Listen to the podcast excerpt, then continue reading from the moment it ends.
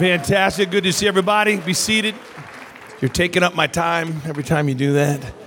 Anyway, very excited for Jonathan's new role. Uh, he is going to be assisting Vice President Doug Graham uh, in the area of spiritual life as kind of a grad assistant. Uh, uh we have GAs that work in sports all the time, so now we got a GA working in church. I think we may be the first one in the history of the world to have a a church GA, grad assistant. So, anyway, good to see everybody here. Get your Bibles ready. Uh, how many physically bring a Bible this large to chapel? If you have a Bible, let me see the big Bible people. If you got a big Bible, stand up. If you're proud of your, oh, stand up with your big Bible.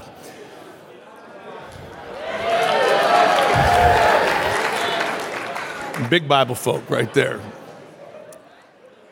I'll bring my big, big Bible. This is my little one. I'll bring my big, big Bible maybe next week. If you ain't seen my big Bible, I'll bring it. Anyway, great to see everybody back after the holidays. And uh, it was a great time. Now everybody's looking at their Bibles, talking about their Bibles. We're going to be in um, 1 Kings chapter 19 in just a moment. 1 Kings 19. It will be up on the screen for everybody that has to read from the front um, or from your phone. There's nothing wrong with that. But um, I am going back more and more to my physical book that I can turn the page, find the books. It just makes it more memorable. I don't know. Uh, maybe it's just from my era, uh, but um, I love I love my Bibles. I saw something powerful the other day about a physical Bible. Our Chancellor Rich Wilkerson had a chance in December to be in Miami for a couple days with uh, Dr. Tennyson, Dr. Brathwaite, and I. Uh, by the way, Dr. Tennyson, we had a chance to go down and spend two days, two eight hour days uh, with VOUS Church. Ever heard of VOUS Church, Pastor Rich Wilkerson Jr.? So he invited us down to do a uh, 15 hour seminar over two days on uh, biblical leadership seminar on biblical leadership. So we, I spoke, Dr. Tennyson, Dr. Brathwaite, Dr. Antipas Harris, from Potter's House, the four of us, we crafted this really fun two days. Dr. Tennyson uh, and Dr. Brathwaite, Dr. Tennyson was a rock star down in Miami. We take him for granted because he's right here among us. But uh, I heard the guy for two days. We each spoke like 45 minute sessions and we kept, kept rotating and uh, it was it was magnificent, um, great time. But when I was down there, our chancellor, Rich Wilkerson Sr., uh, who is in his 60s, Rich Wilkerson Jr.'s mid 30s, they both pastor in Miami. Dad has about 4,000, 3, 4,000 people. Son has about six or 7,000 people. Um, but dad started the whole thing. It's just a powerful, wonderful thing God's done in Miami. But um, Rich Sr. told me he did something his whole life, and it was so powerful. He had a Bible that looked like this Bible. And he said every year he would read his Bible. He would read that whole Bible in a year, and he would mark the Bible. And he would write notes in it. That was his Bible for that year. And then at the end of the year, he has three sons that are in full time pastoral ministry. Taylor pastors in New York, uh, John Fulton or JF pastors in the Seattle area, and then, of course, Rich Jr.'s in Miami. He then gives as a gift his marked Bible to his sons. So his sons have been collecting their father's Bible. It's one of the most powerful legacy things I've ever seen. There's no doubt those sons know that their dad loves the Word of God because he keeps giving them a fully read, fully marked Bible uh, year after year. So, love the book and uh, love being back in chapel today. And we got lots to cover. Um, no pictures today, just a, uh, I got kind of an extended text. I'm going to read it follow along, then we're going to come circle back on a couple things. Here we go. Uh, 1 Kings 19. Now, I've used this passage before, and the thing about Scripture is I've probably preached at least 20 different messages from this text. Not on the text 20 times, but 20 different insights from this particular story. The, the beauty of Scripture is the ability for this living letter to continue to talk to you, and it means something different uh, at each stage of your life. The Holy Spirit in this love letter from heaven to us helps the Bible become real time. When I read this when I was 20, I saw something at 20 that I didn't see when I was 30, 40, now 57. I read it through the lens of a life lived. And so there's always new things, even in familiar passages in the Bible. So don't say, hey, I've already read that, I already got that, I know where this is going. So let, let's, let's walk through this real quick. It says, Now Ahab told Jezebel that Elijah had done what he had done. And what he had done in chapters 17 and 18 uh, is epic in Elijah's life. First of all, the guy's walking very intimate with God. He is commanding the clouds. When you can command the weather, not wish, but it's going to rain or not rain based on your command, you're walking very close to the Lord. When you pray for fire to come down and consume uh, the attack of the enemy, you're walking pretty close to the Lord if He is like responding to those kind of requests. So he had just come out of his great victory on Mount Carmel, and in which the Lord defeated uh, this vast host of the prophets of Baal. And now there were three basic guiding paradigm gods in the Old Testament. There was Baal, there was Asherah, which was the female version of Baal, and there was Moloch, which was this god in which they sacrifice newborns to this god. And we'll, maybe this semester we'll get into a little bit more about those three paradigms of evil. But here he had just come through this iconic win for the kingdom on Mount Carmel. Now, Ahab's the king, and he tells Jezebel all that Elijah had done and how he had killed all the prophets with the sword. Then Jezebel sent a messenger to Elijah saying, So may the gods do to me and even more if I do not make your life as the life of one of them by tomorrow about this time. You got to underline that in the Bible. There's tremendous significance to the idea that I'm running out of time, that I'm out of time. The enemy uses deadlines, deadlines to freak out your psyche. And so by this time tomorrow, you're toast. So remember that phrase. And he was afraid and arose and ran for his life and came to Beersheba, which was this great altar of the Lord in which God spoke freely to Abraham. I mean, Beersheba is a powerful, powerful emblem in the Old Testament of God's safe, provisionary space where you hear from the Lord. He came to Beersheba, which belongs to Judah, and he left, he left his servant there. Next slide. But he himself went a day's journey into the wilderness, and it's fascinating. It's like literally most scholars believe it's, for whatever reason, they've assigned 26 miles to this, a marathon. So a day's journey is the space you can travel in a given day, and you often see a scholar say approximately 26 miles into the middle of nowhere.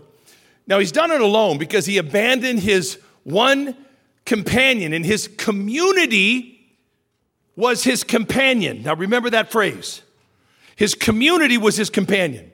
So he left his community and went 26 miles into the middle of nowhere, and he sat down under a juniper tree and he requested for himself that he might die and said, it is enough now, O Lord, take my life, for I am not better than my father's. He laid down under and slept under the juniper tree, and behold, there was an angel touching him while he was sleeping. The, God was working and said to him, Arise and eat. Then he looked, and behold, there was at his head a bread cake baked on hot stones and a jar of water. So he ate and drank, and he laid down again. Then the angel of the Lord came a second time and touched him and said, pretty obvious way to look at the text devotionally, that God touches us several times when we are at this kind of low, lowest point in life, this portal, when you've come out of the biggest winds of your life, where you would think there's a natural momentum when, you, when you've been winning. And then suddenly he needs the touch of God to get through the day. And so the Lord touches him a second time and says, Arise and eat. Then the Lord adds this phrase through the angel, because the journey is too great for you. You're actually correct, Elijah.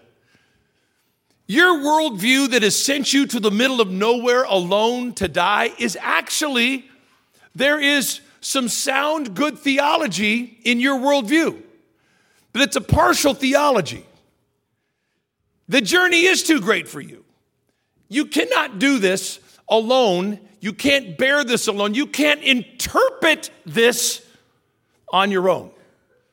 That's his problem. He was trying to interpret life from his own experiences, in his own fears, in his own past. And that's why we have the Bible that helps us interpret our conditions at all times. It's always helping us interpret where we're at. It's helping us interpret what's going on around us, in me, through me, through them. If I don't read the Bible, I don't have the interpretation of my condition. So now I just have to interpret it on a whim. It's guesswork, man. And that's what sent this guy into a tailspin after a season of winning. So now it says, so he arose and he ate and drank and went in the strength of that food for 40 days and 40 nights to Horeb, the mountain of God. Now, the first time God touched him, it got him through the night. The second time God touched him, it got him through the month. Now, here we go. Then he came to a cave and he lodged there, and behold, the word of the Lord came to him, and he said, What are you doing here, Elijah? He said, I have been very zealous for the Lord, the God of hosts, for the sons of Israel have forsaken your covenant, torn down your altars, and killed your prophets with the sword.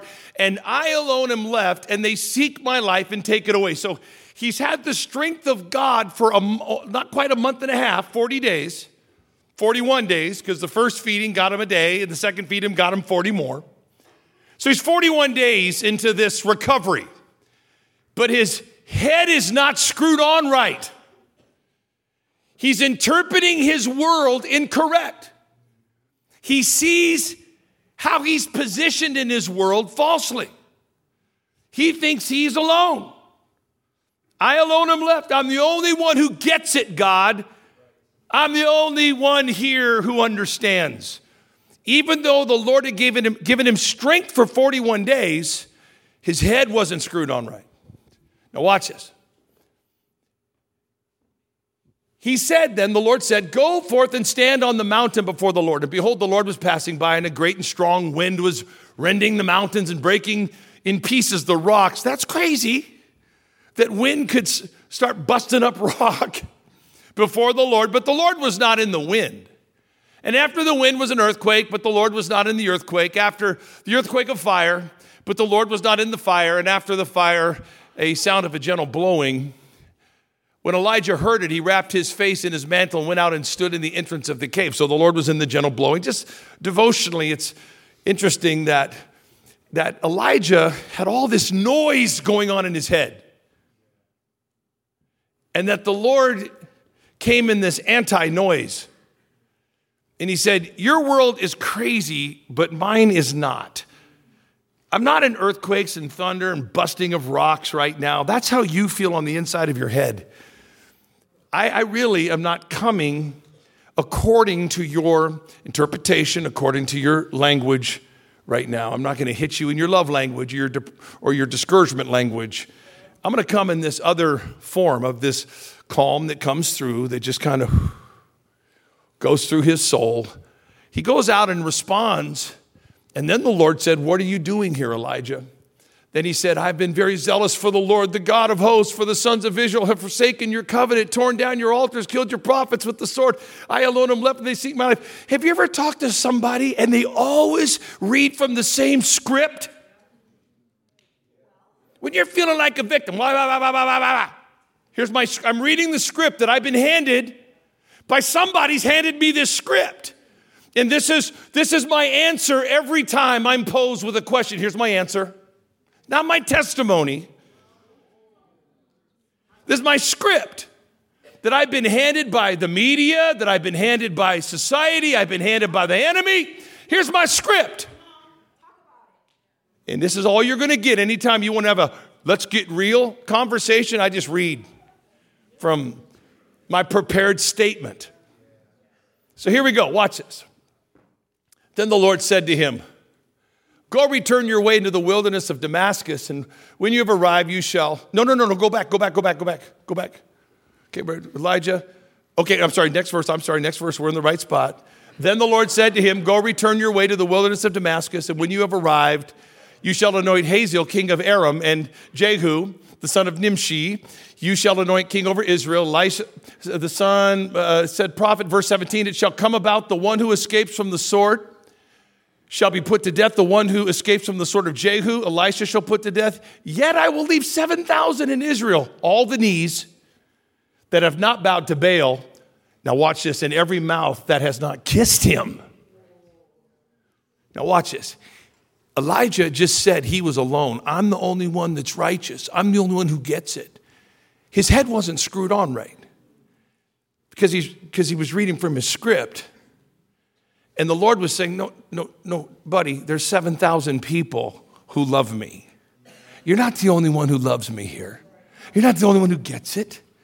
So let's just talk about there's so much, so much, so much, so much in this story. You could just preach for a week out of this text.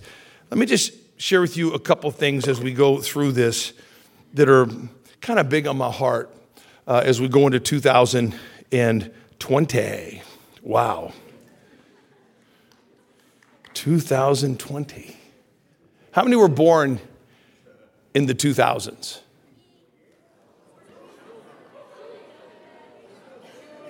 If you were born in the 2000s, stand up.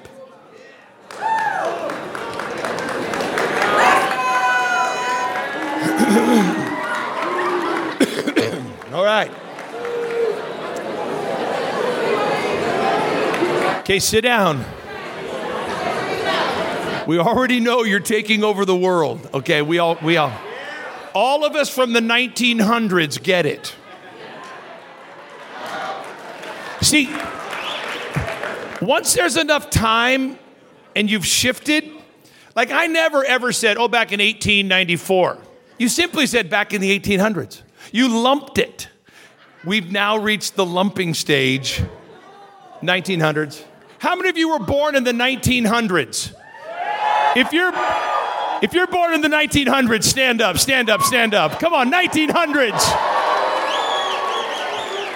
Okay. Woo! Come on for the 1900s.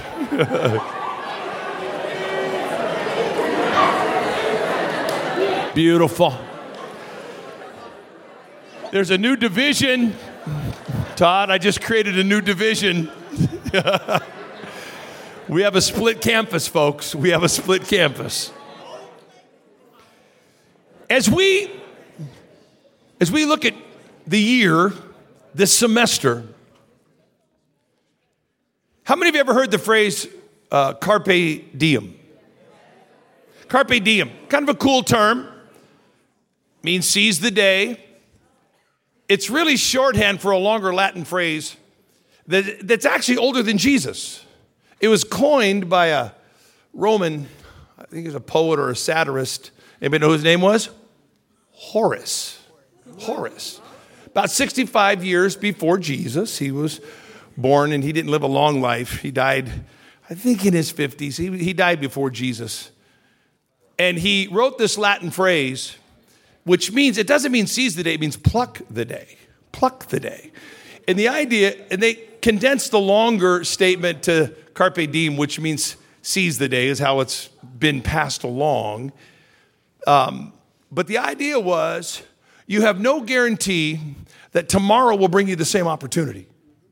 So the idea was is to enjoy the present, take advantage of the present, seize the day because tomorrow doesn't bring a guarantee. And even that, that's theologically correct. Scripture would agree with that phrase. I think, what was that movie back in the 1900s, uh, 1980, Dead Poets Society, or Dead Poets? That's where this whole thing came back into play, because I, I remember they were quoting a bunch of poets from the 16th century when the phrase, after 1600 years, kind of got resurfaced through writings in the 16th century. So in the Dead Poets Society, they're using this phrase. So I remember back in the late 80s, early 90s, everybody was saying carpe diem, seize the day. Um, do you know the opposite? There's a phrase opposite carpe. Uh, I think it's help me with my Latin here. Uh, knock, not nochem or nochem. Nochem. Seize the night. Knocked, knocked them, knocked them. Carpe noctem. Now, here's this. Look at this. It's opposite of seize the day. The idea of carpe noctem is you have to take advantage of the night because you wasted your day. And actually, anybody ever remember that show in the 1900s, Angels? There was a key character by this name. There's also a magazine, I think it's a goth publication called Carpe Noctem Seize the Night. And it's the idea that you've wasted your day and that the night is where the power lies. Now, the idea of seize the day, pluck the day, simply means this don't screw this up. Don't screw it up. Every student in this room, you have one job at North Central University to be a contribution, not a distraction, and to succeed academically. You got to do well. You have one job to do well in school. I'm gonna say that again. Do you know how many millions of students want to be college students or millions of young people want to be in college again? You know how many people my age screwed up and they didn't take advantage of this? Don't screw it up. If you're a freshman here, you're a senior, don't screw this up. You've got a window, you got to seize the day. But you know what? That's not just for the students. I get a call almost every week from somebody who wants to teach here. They can't find a space to teach, so I tell the faculty, don't screw it up. You have got a great life and a great window. Don't screw this up for yourself. Do you know there's eight, eight fully accredited universities like this in the US? Northwestern Kirkland, Vanguard, Southwestern, Evangel, North Central, Southeastern, and Valley Forge. There's eight of us, or there's seven, seven of us that are fully accredited universities like this. I did the math. If all of the deans of those seven schools average four or five deans, let's say there's 35 deans in the country. My word to the deans is don't screw this up. You have one job out of 35 in the whole country. Don't screw this up. I counted the vice presidents. It's even smaller than the deans. There might be three, there might be 20 to 25 vice presidents. So, to my VPs, I'm telling you, seize the day. Don't screw up this opportunity in your life, Dr. Denton. Don't screw it up. Hey, Scott Hagan, there's only seven of these jobs in the country. Hey, dude, don't screw up this opportunity in your life, Scott Hagan. There's only seven shots at this job. Do you get what I'm saying? Seize the day, pluck the day, means that I'm not going to blow this moment in my life because I may never get it again. I'm not going to be, if I blow this as president, I'm not going to become another president. I got one of seven jobs in the whole country. I think about that all the time when I'm driving here. So when I talk about seize the day, I'm not yelling at freshmen in this room.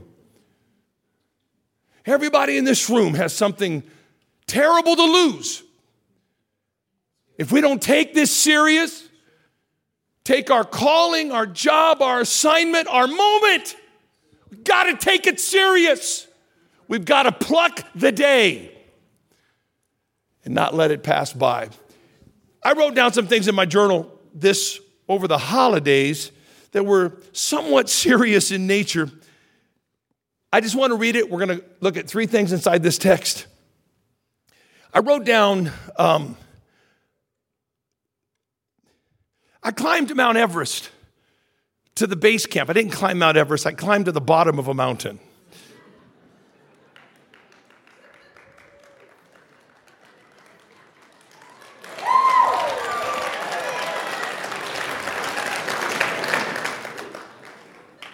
I had to climb a hundred miles there and back to get to the bottom. If I wasn't being watched or watching other people do it, there's no way I could have pushed through my limitations. The power of community and the real grave mistake Elijah made is that when he was triggered by the voice of Jezebel something that he had historical relationship with Jezebel. Because the reason Jezebel frightened Elijah is because she had power.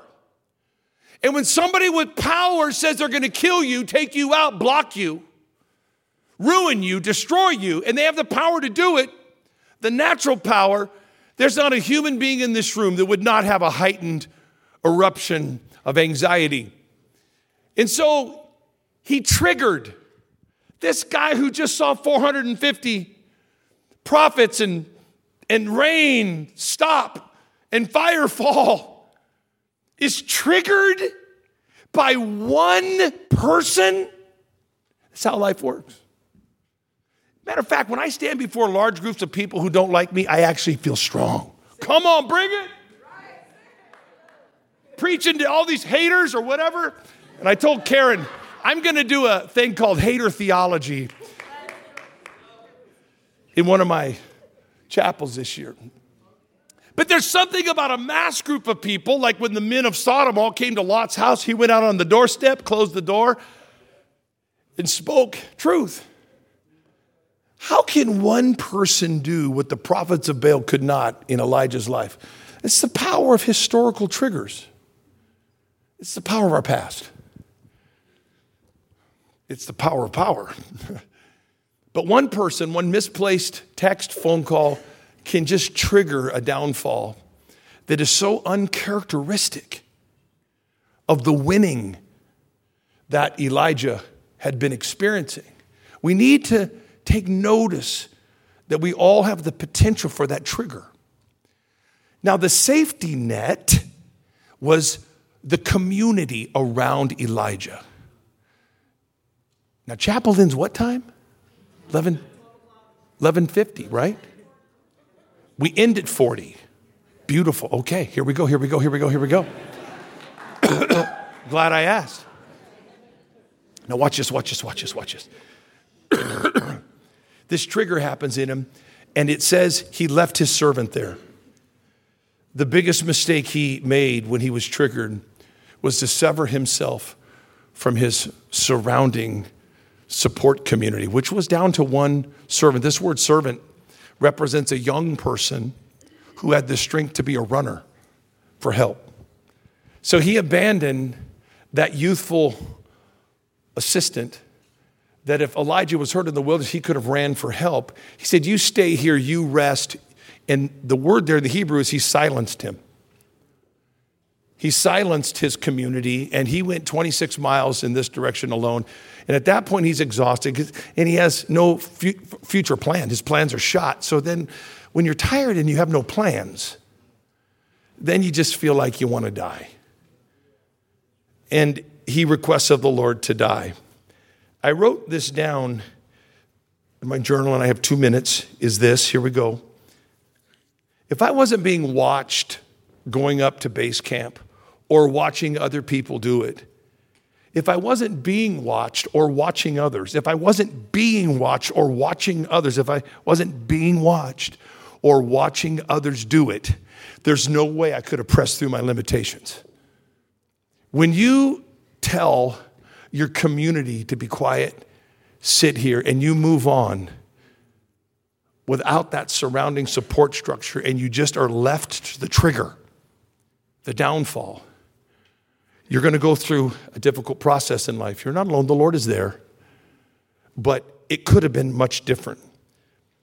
I want to say this the more absurd our social world becomes, the more direct, cutting, and judgmental the Bible starts to sound. Okay? I'm preparing you.